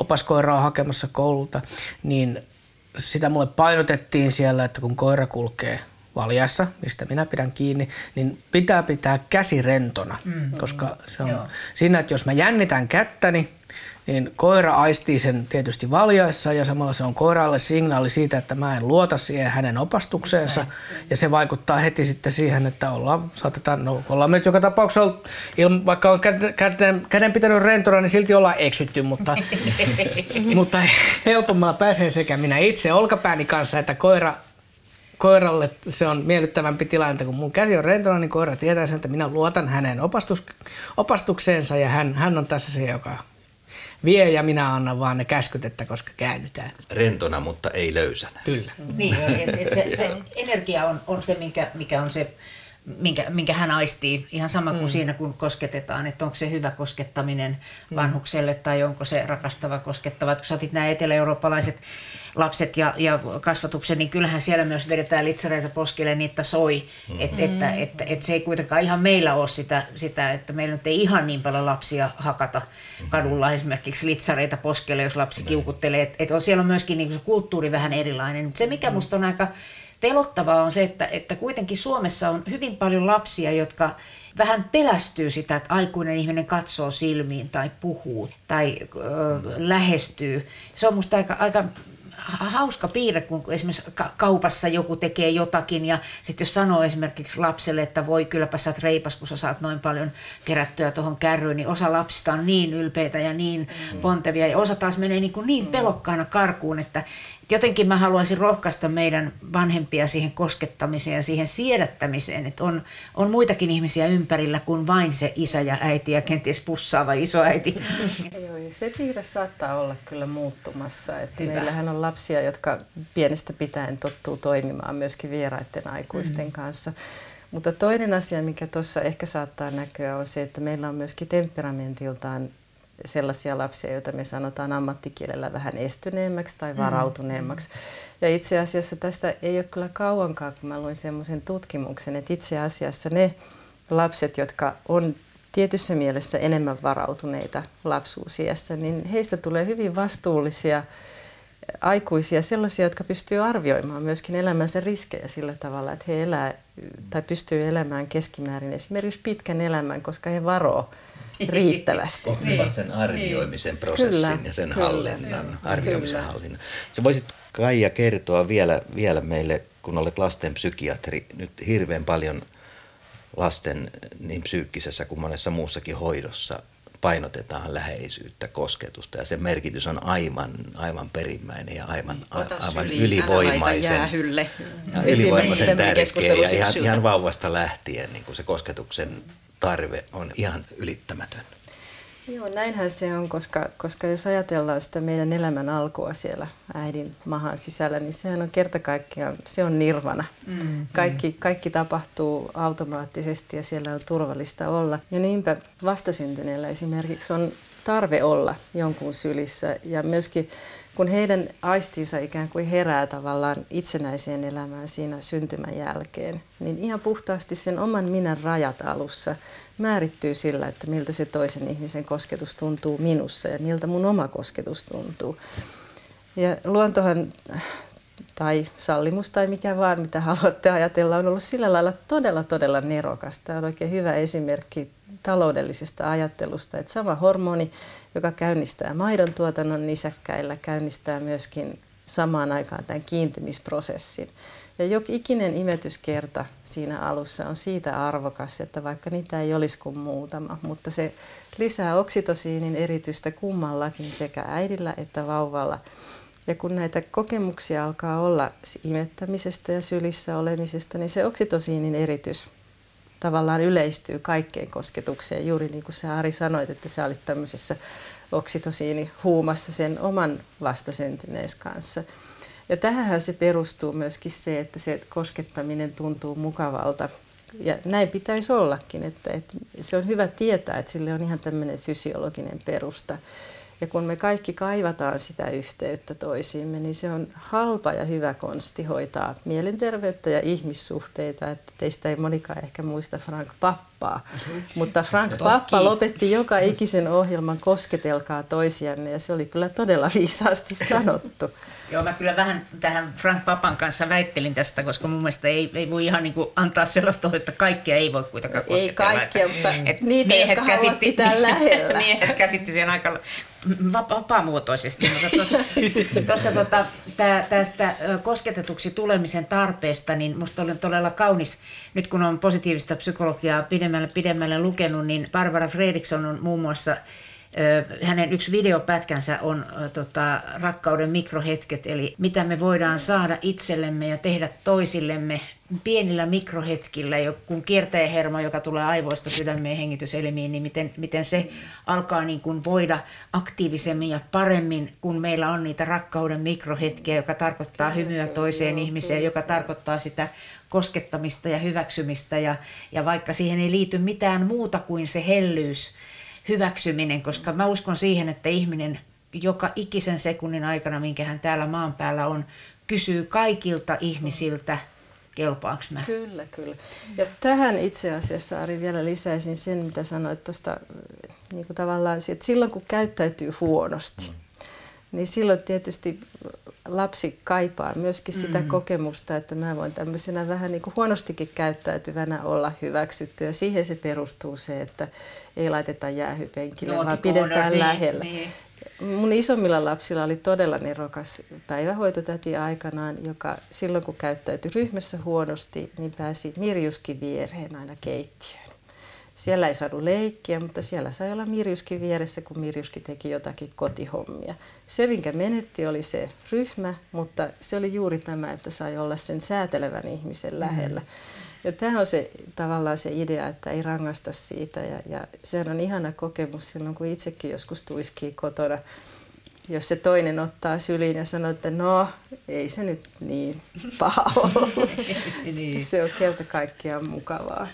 Ja tässä tulee hirveän huono omatunto aina, kun kuuntelee näitä tällaisia hyviä kasvattajia, jotka osaa pitkämielisesti ja rakkaudella suhtautua niin, niin kuin potkuraivareihin. Ja, ja mä vaan on sitä aina ajatellut ja lohduttanut ihmisiä sillä, että ihminen ei pysty enempään kuin mitä hän ymmärtää. Että, eikä että, että, olla täydellinen. Ei, eikä voi olla täydellinen. Ei että, että se, voi. Sehän se on se onneksi sellainen lohtu meillä. No mä voin Ritva sua lohduttaa tälläkin tiedolla, että, että itse asiassa kun on katsottu tätä varhaista vuorovaikutusta vanhemman ja lapsen välillä, niin ihan yhtä tärkeitä kuin on ne jakamisen hetket, niin on sitten ne hetket, jolloin se menee niin kuin vähän vinksalleen se tasapaino ja sitten voidaan se korjata. Joo. Koska se taas opettaa myöskin lapselle sitä aikuisuudessa tarvittavaa kykyä sietää sitä, että mm. nyt ei ole ihan niin ihanaa, mutta että yhdessä me voidaan tämäkin setviä. Et se kokemus, mikä tulee siitä korjaavasta hetkestä, on sit se, että jipii, me selvittiin tästä. Just.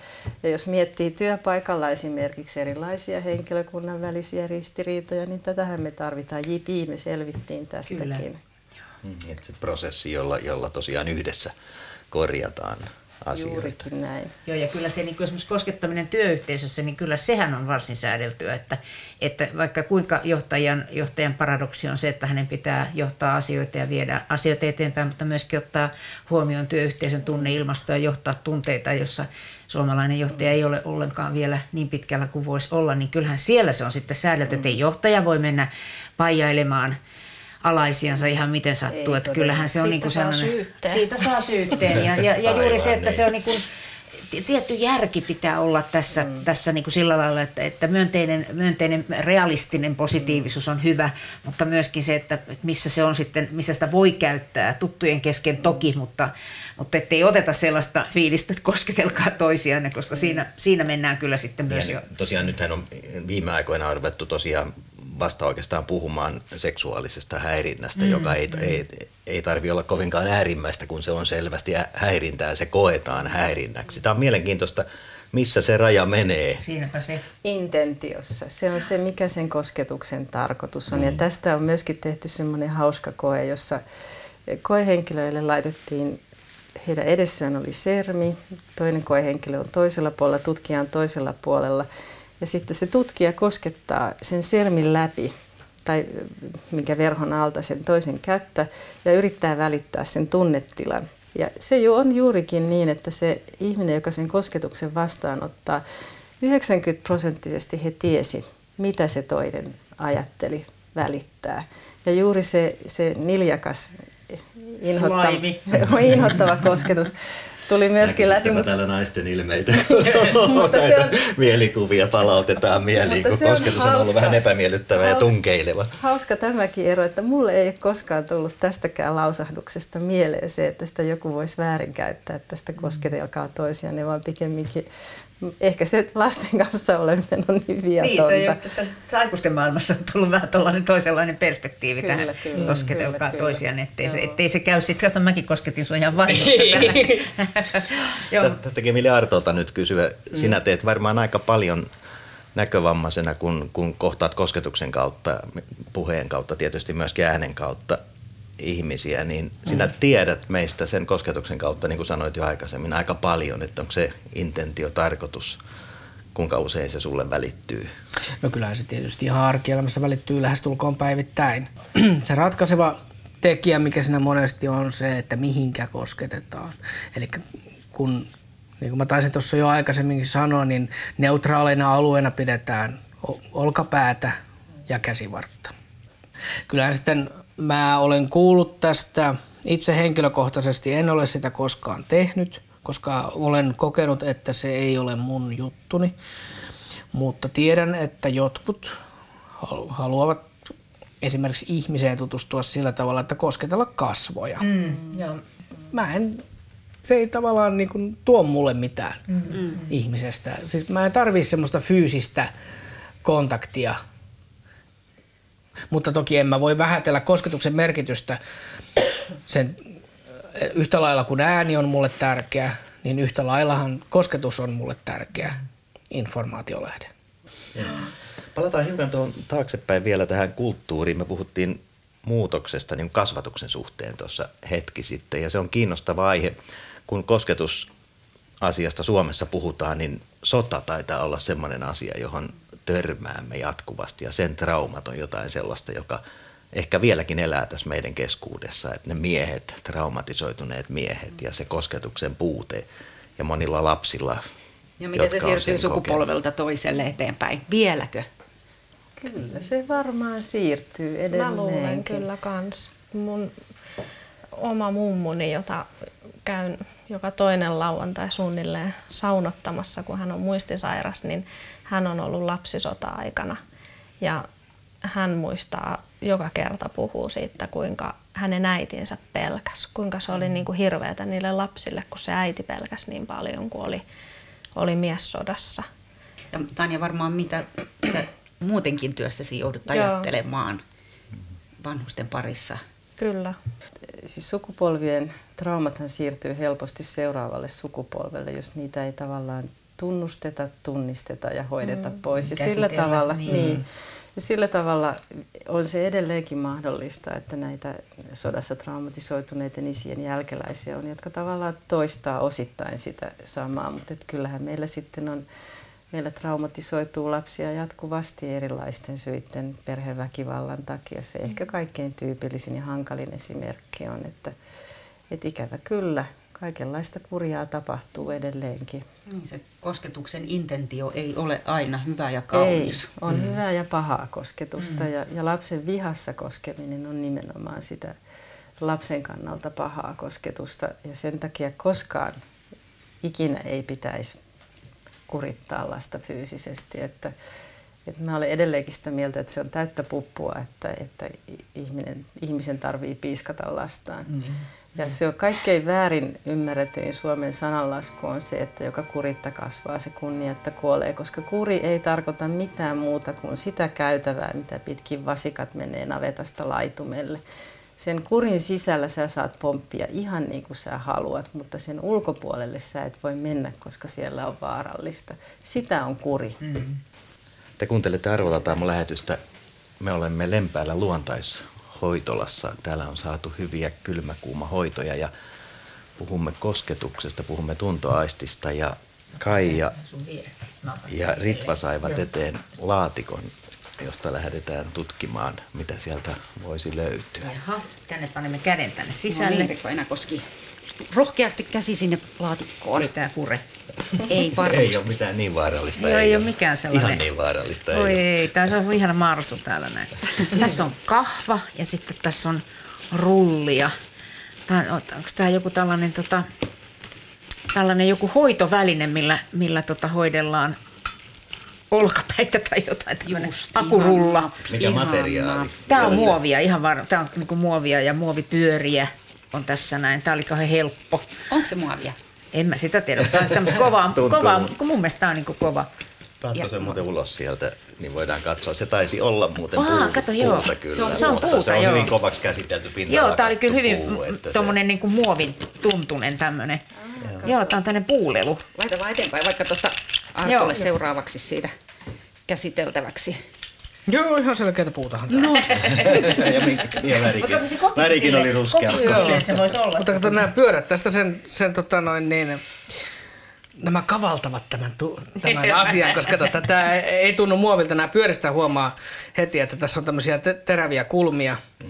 Ja joo, tämä on ihan selkeätä puuta. No niin, selvä.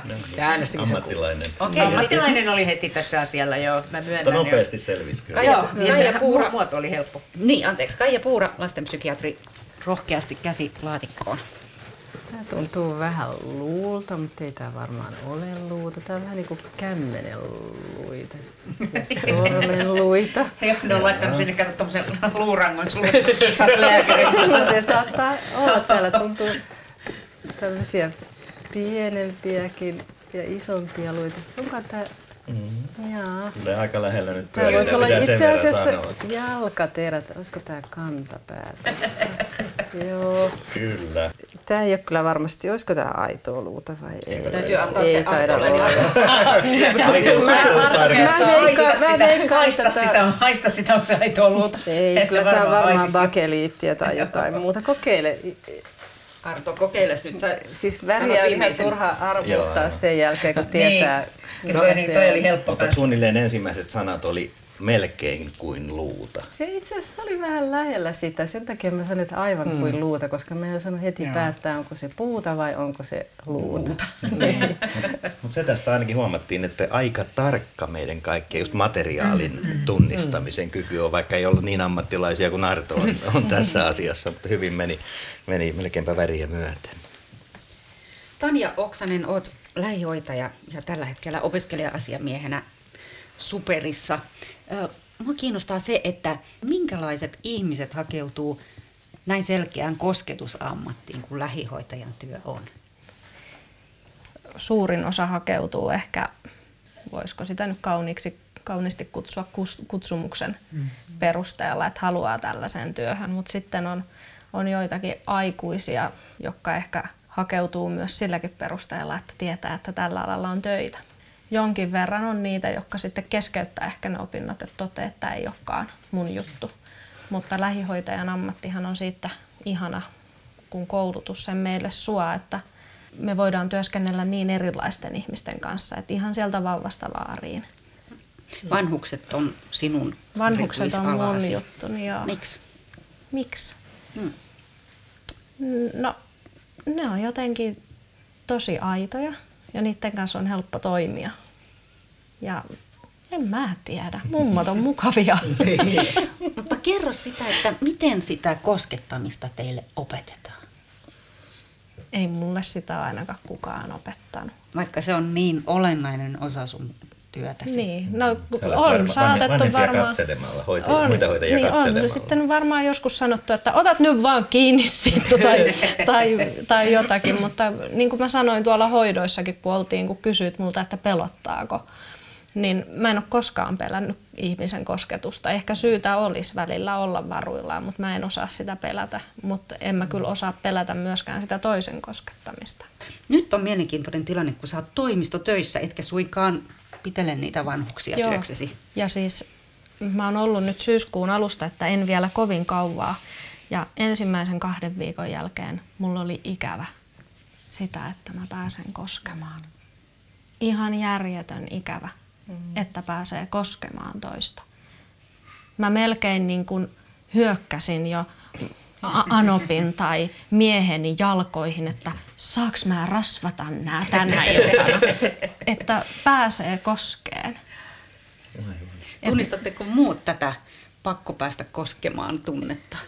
Joo, kyllä. Siis mä jotenkin ajattelen, että Tanja, sulla varmaan tulee se ihan luonnostaan se koskeminen, että se on vaan niin jotenkin sulle tuttu ja semmoinen hyvä asia. Ja, ja esimerkiksi töissä, tässä on jotakin samaa tosiaan lasten ja vanhusten kanssa toimimisessa, että, että silloin jos mulla on omia potilaita, joista mä tiedän esimerkiksi, että heidän on vaikea olla paikallaan, niin mä laitan heidät istumaan viereen niin, että mä voin sitten vähän kädellä hallita ja hillitä ja sanoa, että nupu odota. Ja niin kuin tämän tyyppisiä asioita. Niin, ja tiet... tässä jälleen kerran se kosketus on osa sitä keskustelua kyllä, kohtaamista, ja, hyvin merkittävä. Kyllä, ja se on juuri niin kuin, niin kuin Ritva sanoi Artolle, että siinä tulee sama viesti sekä puheessa että siinä kosketuksessa. Ja kun mä käytän kosketusta, niin silloin mä voin olla kontaktissa samaan aikaan niiden toisten ihmisten kanssa, jolloin lapsi tulee huomioitua ja vanhemmat tulee huomioitua. Että, mutta se, me ollaan siinä suhteessa varmaan vähän erilaisia me työntekijät. Mä tiedän, että kaikille tämä ei ole sellaista, jota he voi luontevasti käyttää. Ja silloin tullaan taas siihen, mitä Ritva on tuonut monta kertaa esille, että ei voi mennä koskemaan, jos ei se tunnu oikealta. Ja toki mäkin kosken sitten vasta, kun mä ihan varmasti tiedän, että se sopii.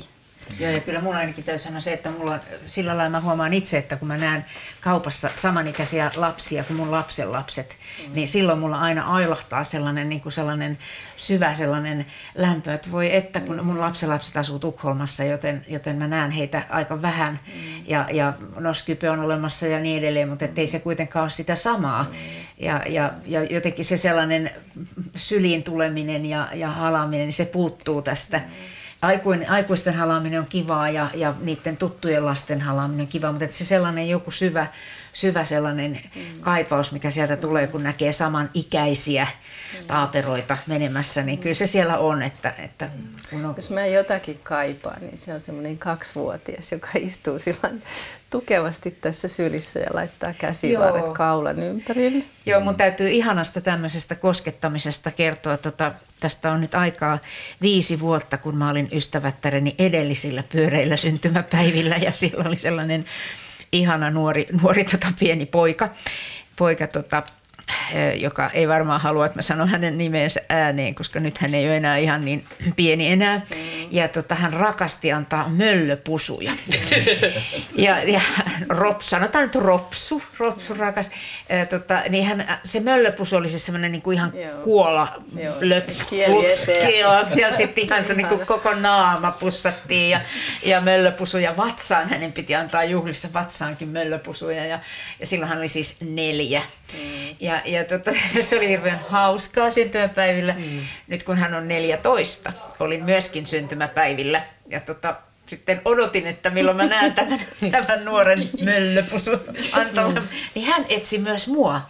Ja hän sanoi, että etsin, että kuka se oli, jonka kanssa hän, hän tota, pussaili möllöpusuja. Me ei ole tavattu tässä kuin ihan jossakin joulujuhlissa tai semmoisissa ohimennen. Ja, ja, ja mä sanoin, että nyt ei sun tarvitse enää ropsu antaa möllöpusuja, mutta me halattiin edelleen. Koska hänelle se jäi hirveän myönteisenä, ihanana asiana mieleen, että, että meillä oli niin lämmin tämmöinen kosketus sitten toisiimme siinä. Että... Niin, no, mulla nyt tulee mieleen, että pitää varmaan nyt ensin jakaa tämä koskettaminen kahteen osaan, koska mulla on silloin kaksi hyvin, hyvin täysin erilaista merkitystä, kun mietitään tätä äh, lainausmerkissä arkikoskettamista, koska se on mulle tavallaan tämmöinen informaatiolähde, niin mm, en nyt koe, se on mulle ainoastaan semmoinen työväline, tietyissä tilanteessa jopa välttämätön asia, jota mä tarvitsen eri asioiden hahmottamiseen ja tämmöiseen niin kuin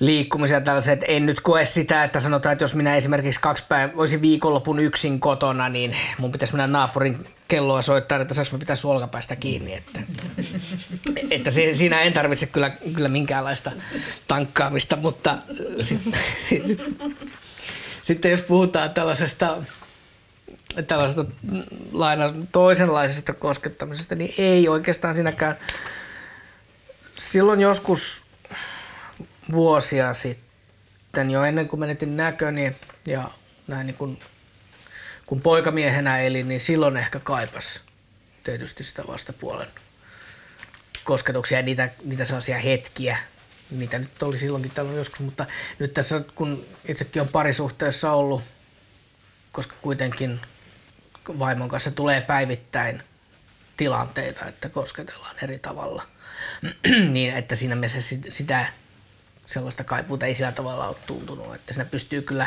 tankkaamaan itsensä sitten niin paljon, että sinne pari-kolme päivääkin menee kyllä ihan heittäin. Onhan sulla sitten Kimi. No Eli Kimi tuossa jo on. Että Kimi joo. on töissä, silloin sitä ei saa paijata, mutta sitten kun se on vapaalla, niin Niin, sitten... kyllähän Kimikin tulee tökkimään kuonolla ja se on aika tarkka siitä kyllä, että jos rapsuttaminen loppuu liian aikaisin, niin sieltä heilahtaa hyvin herkästi tassusta tai sitten tulee nokkaa, että nyt ei, ei tämä vetele.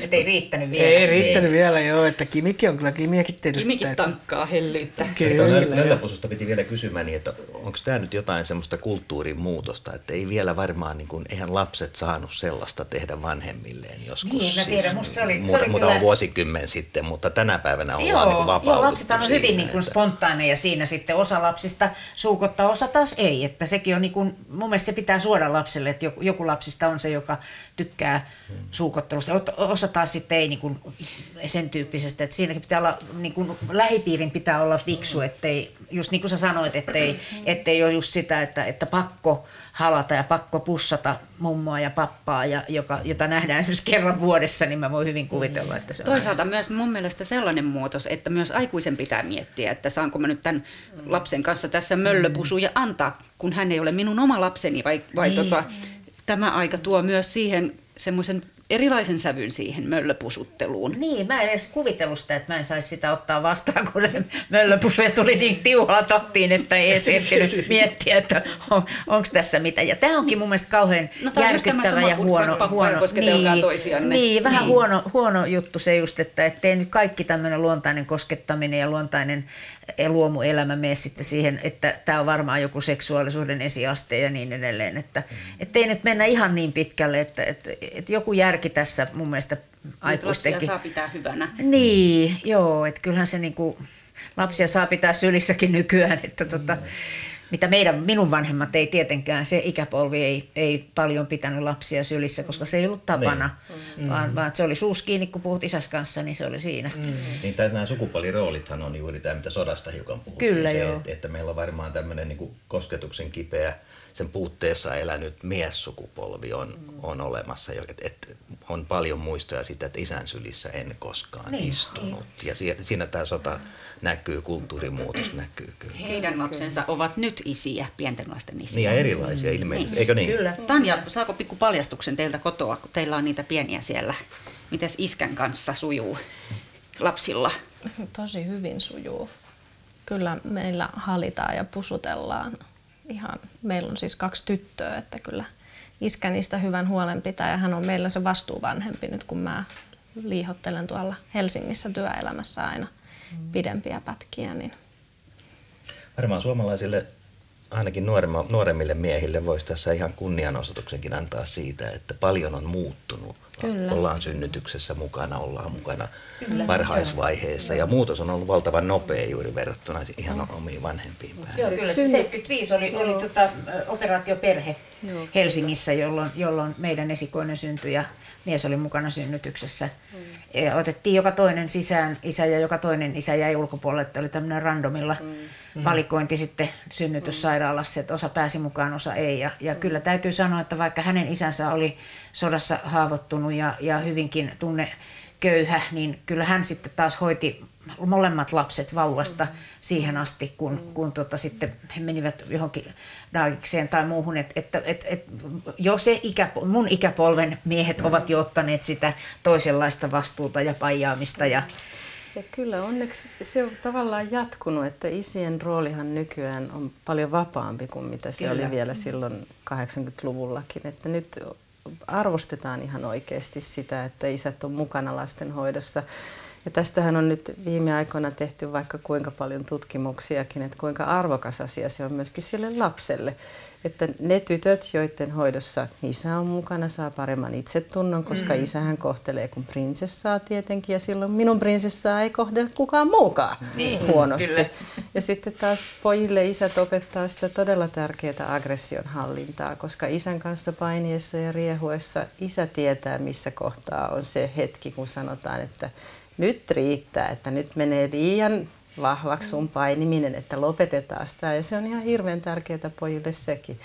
Puhumattakaan siitä, että et, et perheessä silloin jaetaan se vastuu lasten kasvattamisesta. Kyllä me kaikki tiedetään, Ritva, että ei ikinä kukaan meistä ei pysty aina olemaan se sataprosenttisen läsnä oleva vanhempi ja kiltti vanhempi ja tunteita soinnuttava vanhempi ja ystävällisesti rajaava vanhempi, vaan siihen, jos on se toinen perheessä, niin se on hirveän kiva, että sä voit sanoa, että tuu tänne, mä en jaksa enää yhtään. Nämä on sun lapset. niin. on sun lapset. Joo, kyllä. Ja, ja sekin, mikä mun mielestä on muuttunut, että suhtaudutaan vähän vapaamielisemmin semmoiseen riehumiseen ja, ja riehumiskulttuuria siihen, että ei niin kauheasti enää varotella ja pelätä Joo. ja, ja, ja lakasta niin kuin maata lasten jalkojen edestä, ettei ne vaan kompastu risuihin ja käpyihin. Että, että jotenkin semmoinen normaali semmoinen painiminen, riehuminen, varsinkin pikkupojille, joita näkee, jotka niin kuin rakastaa sitä, että ne saa niin oikein todella, ei nyt satuttaa toisiansa, mutta melkein sillä rajalla käydä, niin se on, se on musta kiva katsoa. Samoin kuin tytöissä on niin sanottuja poikatyttöjä, niin,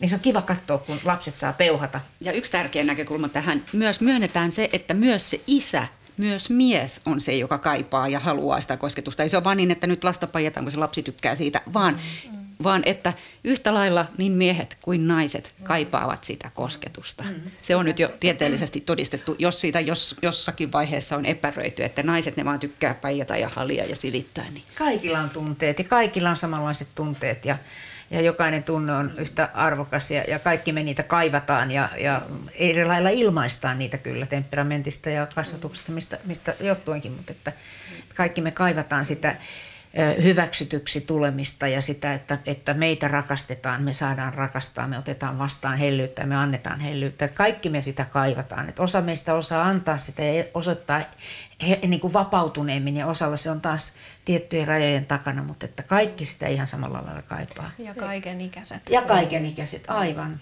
Ja kyllä täytyy sanoa, että miessakeissakin on aivan valtavan ihania tämmöisiä omia tapoja kertoa toiselle hyvin lyhyesti ja kompaktisti, että kavereita ollaan ja tykätään toisistamme, että ei aina tarvi edes käyttää tätä verbaliikkaa siihen, että se voi olla tosiaan se pläts olkapäälle ja, niin, ja niin, se niin. kertoo enemmän kuin tuhat sanaa. Ja sama myöskin tietysti, eihän meistä kaikki ole tämmöisiä pölpöttäjiä, että naisistakaan. Että, että se, mitä mun poikani mulle toitottaa koko aika on se, että äiti, tämmöisiä stereotypioita ei saa viljellä. Nimenomaan, Että joo. me ollaan niin erilaisia kaikkia, sukupuolia on enemmän kuin kaksi ja niin, niin se on poispäin. Mm. Mm. Näin sanoi Kaija Puura, lastenpsykiatri. Tässä pöydän ääressä on myöskin Tanja Oksanen, lähihoitaja, Arto Kurvinen, näkövammainen ja Ritva Enäkoski, kouluttaja, kirjailija. Mennään tähän kosketuksen toiseen puoleen, jota olemme hieman sivunneet, ja se on se satuttava kosketus, joka on valitettavan yleinen sekin, ja sitäkin on tietysti paljon tutkittu, ja sen jäljet ovat karmeat, näin kai voi sanoa, että, kosketuksella voi todella jättää ruman jäljen ihmisen paitsi fysiikkaan myöskin psyykkeen. Joo, kyllä se valitettavasti näin on. Ja, ja tota, tästähän esimerkiksi lastenpsykiatrian alalla on tehty tosi paljon tutkimuksia ja niin kuin yritetty päästä ymmärtämään sitä, että mitkä ne on ne tilanteet, joissa esimerkiksi vanhempi satuttaa lastaan. Ja aika paljonhan siinä on kysymyksessä, toisaalta on sen oman kontrollin menettäminen silloin, kun vihassa kuritetaan, jonka takana on tavallaan kuitenkin aina kasvattajalla se pelko siitä, että jos mä en nyt tarpeeksi voimakkaasti tätä lasta rankasen, niin sille käy jotakin pahaa.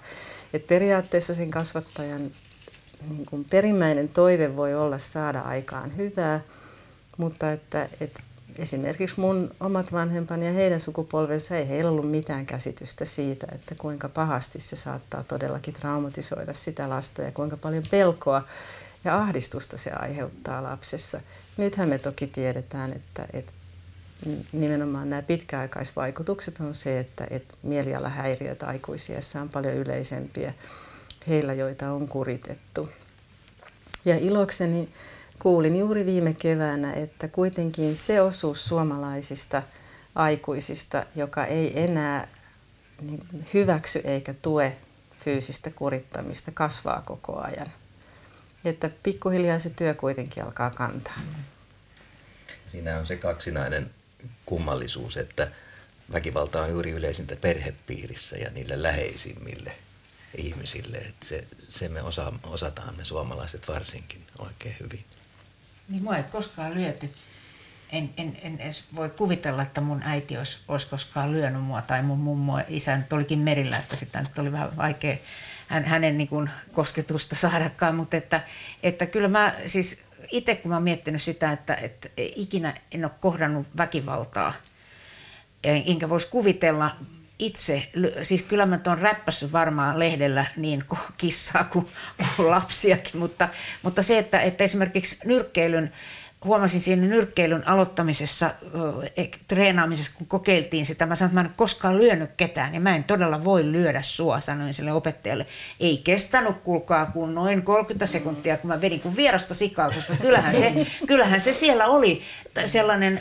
E, e, Elon jäämisen el, Niin, että sitten kun sille oli lupa, mutta hän tietenkin otti sen niihin suojavarusteisiin. että et mä huomasin sen, että vaikka sitä ei ole koskaan edes voinut kuvitella, että mä menisin jotakuta ihmistä kohden nyrkki pystyssä.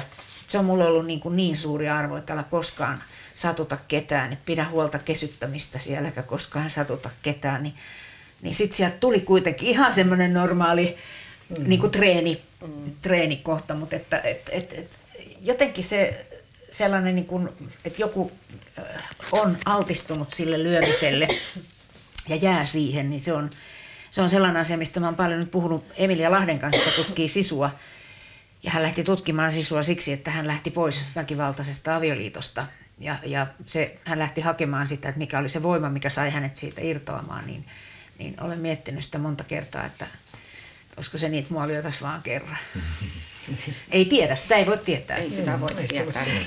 Seksuaalinen väkivalta tietysti ihan äärimmäisenä ilmiönä, sen, sen jättämät jäljet, jäljet ovat, ovat ihan ja siinä varmasti on, siinä on varmasti tämä tämmöinen niin kuin historiallinen tervehtyminen tapahtunut, koska kyllä mä muistan maalla siis tuossa Viialassa, Viialassa tota kasvaneena ja, ja, ja naiseksi kehittyneenä, niin kyllähän siellä nyt oli ihan siis sallittua, että joka hemmetin ukko käkkynä, niin, niin kävi niin kuin vähän kiinni käppä, käppäämään, että kato tyttö, sulla on tullut tissit. Ja, ja siis se oli niin kuin sallittua semmoista mm, ihan omituista käyttäytymistä, että mä aina ihmettelin, että miten toi ukko niin kuin, myöhemmin olisin osannut kyllä hyvin vastata siihen, mutta silloin ei ollut vielä tämä hävyttömyysapparaattit käytössä, niin, niin kaikki niin tykkäsivät semmoista, että kun vähän kehittyi naiseksi, niin ruvettiin heti vähän kommentoimaan ja hiplaamaan, ja mikä oli musta tosi, tosi vastenmielistä. Se, sitähän ei tarvinnut kestää. Sitähän voi niin räppästä, että mitä sä kuvittelet, mutta se oli ikään kuin sallittua mm. siihen mm. aikaan. Eikä sun omat miessukulaiset edes puolustaneet millään Ei, lailla. ja mulla ei ollut semmoisia siinä, mm. siinä niin kuin ympäristössä. Että mm. mä olin, mulla on ihan sama kokemus. Siis, siis niin kuin Vähän kuin Liisa Ihmemaa, että tommosiaksi ne on. Joo. ihan oikeasti. Mm. Puhumattakaan seksuaalinen hyväksikäyttö, sit, joka jonka jättämät jäljet ovat varmasti teillä aika paljon lastenpsykiatriassa törmätään näihin. No se ilmiöihin. ehkä on, on vielä semmoinen ihan erityisellä tavalla hankala väkivallan muoto sen takia, että, että aika usein tekijä on läheinen lapselle, mm, tuttu. Mm, mm. Ja nykyään tietysti sitten on myöskin tämä netissä tapahtuva seksuaalinen riisto, jossa sitten taas on ulkopuolinen huijari tai puijaaja lasta vaanimassa, mutta erityisesti se, että jos se tekijä on läheinen, johon sun pitäisi pystyä turvaamaan ja joka usein käyttää sitä suhdetta myöskin, että, että tämä on meidän salaisuus, että sä et voi tästä kellekään kertoa, niin ne on hankalia hoitaa, koska se tavallaan se väkivallan kietoutuminen siihen kiintymykseen tekee siitä hankalan hoidettava ja käsiteltävän lapselle myöskin, että tottahan se on. Ja, ja sitten kun siihen liittyy jos taas on tämmöinen tämmönen niin kuin ulkopuolisen tekemä atakki, niin ne on usein tilanteita, joissa nämä uhrit pelkää kuolevansa. Että, Hui. Joo, joo kyllä. Mm. Siis se on vallankäytön ja alistamisen semmoinen hankala mm. muoto. Kyllä. Hurjan syvälle niin. sukelsimme. Niin, mitäpä tähän voisi sanoa, että näitä varmaan me ehkä yksi ja toinen näemme näitä lieviä muotoja tai näin. Ja silloin varmasti on kyllä syytä puuttua ja, ja tulla tosiaan kyllä. niin miehet kuin naisetkin siihen apuun jollakin tavalla. Kyllä. Me on, ollaan koolla täällä Lempäällä luontaiskylpylän salissa. Ollaan oltu tässä nyt semmoinen puolisen toista tuntia koskettamisesta ja tuntoaistista ja tuntemisesta näitä asioita pohdittu. Mä jäin miettimään vielä, kun on tässä monella tavalla sivuttu koskettamista, että onko niin, että kosketta, koskettaminen ei valehtele? Kun tässä on esimerkiksi mitä Arto kerroit, että miten koskettaminen kertoo ihmisestä ja, ja miten Kaija sanoit siitä, että kun kun on semmoinen olo, että no niin, kuule lapsi kulta, tehdäänpäs nyt niin, että syödään nyt iltapala tässä vaan. Niin onko se niin, että koskettaminen ei valehtele? Hyvä kysymys. Mielestä on niin, että, että mm. sillä ei voi valehdella. Aito koskettaminen ei, ei varmaan ei. valehtele, mutta sitten tietysti totta kai kun on ammattikoskettaminen ja, ja niin ei sekään valehtele, mutta se on mm. vähän erilaista, se on, erilaista. Että, että se on sallittua sitä mm. juuri tätä muokkaavaa koskettamista. Että kyllä mäkin Villen käsiä rakastan, ne on ihanat kädet, että sit kun mä totun siihen, että joku mua personal ohjaa, personal mm-hmm. trainer ohjaa mua parempaan kuntoon ja niin edelleen. Ja hänen rakkautensa on aina viisi kiloa lisää tangon päähän painoa. Että se, on, mm-hmm. se, on, se on sitä, mutta että, että kyllä se niin kuin, kyllä siinä eroja on siinä. Ammattilaisen, siis meidän alalla, niin kuin Tanjan ja mun alalla, kun meillä on lupa koskettaa, niin mm. niin sehän tarkoittaa sitä, että siitä koskettamisesta aina silloin, kun tehdään jotakin arkaluontoista, niin siitä riisutaan se tavallaan semmoinen tietynlainen henkilökohtaisuus niin Kyllä. pitkälle kuin mahdollista. Mm. Mutta juuri niin kuin sä sanoit, ei me silloinkaan valehdella, me tietoisesti tehdään se niin, että se on mahdollisimman vähän piinallista. Ja sitten taas kun on sen hyvän koskettamisen aika, niin, niin vaihdetaan sitten siihen. Aivan sama kuin tekee esiintymisvalmennusta, jossa, jossa joutuu joskus muokkaamaan ihmisen asentoa ja, ja sitä Kyllä. olemista ja sitä Kyllä. avautumista. Ja, niin se on ihan erilainen kosketus Kyllä. kuin se sitten, että, että rupeaa niin kuin pajaamaan ja kehumaan ja, mm. ja pitämään hyvänä. Että, että, että, että taas tässä se luomuihminen tulee mm. niin kuin esille. Tosiaan me ollaan tavattu toisemme tänään ensimmäistä kertaa elämässämme pitäisikö, voidaanko, saadaanko, onko pakko nyt kun tämän keskustelun tässä päätämme halata toisiamme? Mitä sanotte? Ei ole pakko, mutta suotavaa se olisi ihanaa. Ja se on varmaan aivan ihana se, kun nämä mikrofonit on otettu pois tästä, tästä häiritsemästä. Nyt tässä tulee paineita. Onko joku, joka haluaa sanoa, että ei mielellään, mutta ei kehtaa? Tässähän on se, että pitääkö oppia halaamaan. Ritva kiitteli tuossa ohjelman alussa sitä, miten me ollaan suomalaisetkin opittu niin. halamaan, niin tuleeko siitä velvollisuus? Niin. Niin, en mä tiedä, tuleeko siitä velvollisuus. Et, et ehkä se kuitenkin ihmiset haluaa päästä helpommalla, koska sitten taas jos ajattelee, mm. että rupeaa sanomaan siinä, että, että minä en sitten kyllä niin kuin halaamisesta tykkää, kun toinen lähestyy, niin kyllä siis sitten tulee sellainen, että tulee se kakistelu, että melkein ihmiset te- tekee sitä sitten, että okei, no tästä pääsee nopeammin pois kuin mm. halaa vaan. Mitä sanotaan? Niin. mä rupesin tässä kanssa sanot, mä yritän sillä olla mahdollisimman avoin kaikelle, niin mä sanon, olen pohjimmiltani kyllä hieman ujo, että en aloitteen tekijäksi minusta ei ole, mutta, mutta jos... Ei niin, Ei, ei. Niin sanon, että en mä hanttiin pistä, jos mua halataan tai kätellään. Mulle käy kaikki. Mä olen avoin ihminen. Mutta se, mikä on ihan hirveä, on se jaksuhali. Nyt annetaan jaksuhali. mä, se sana, mulla niinku karvat nousee pystyyn. Jaksuhali. Varsinkin Xllä kirjoitettu. okay. No Rita Enäkoski, mikä hali otetaan, jos kerran tässä on pakko ruveta tässä on syli, syliote oikein sellainen, että, että tota, tuntee, että tulee halatuksi ja saa halaa. Ja, ja että siinä välittyy se rakkaus ja se, se toiseen ihmiseen, koska elämässä ei ole mitään niin suurta kuin se rakkaus toiseen ihmiseen. Ja aika näissä myönteisissä, lämpimissä ja intiimeissäkin tunnelmissa tässä on puolitoista tuntia vietetty ja kyllä vähän siltä tuntuu, että te kaikki olette tässä jo aika hyviä ystäviä ja toivottavasti te kuulijat myöskin. Kiitoksia teille. Kiitos. Kiitos.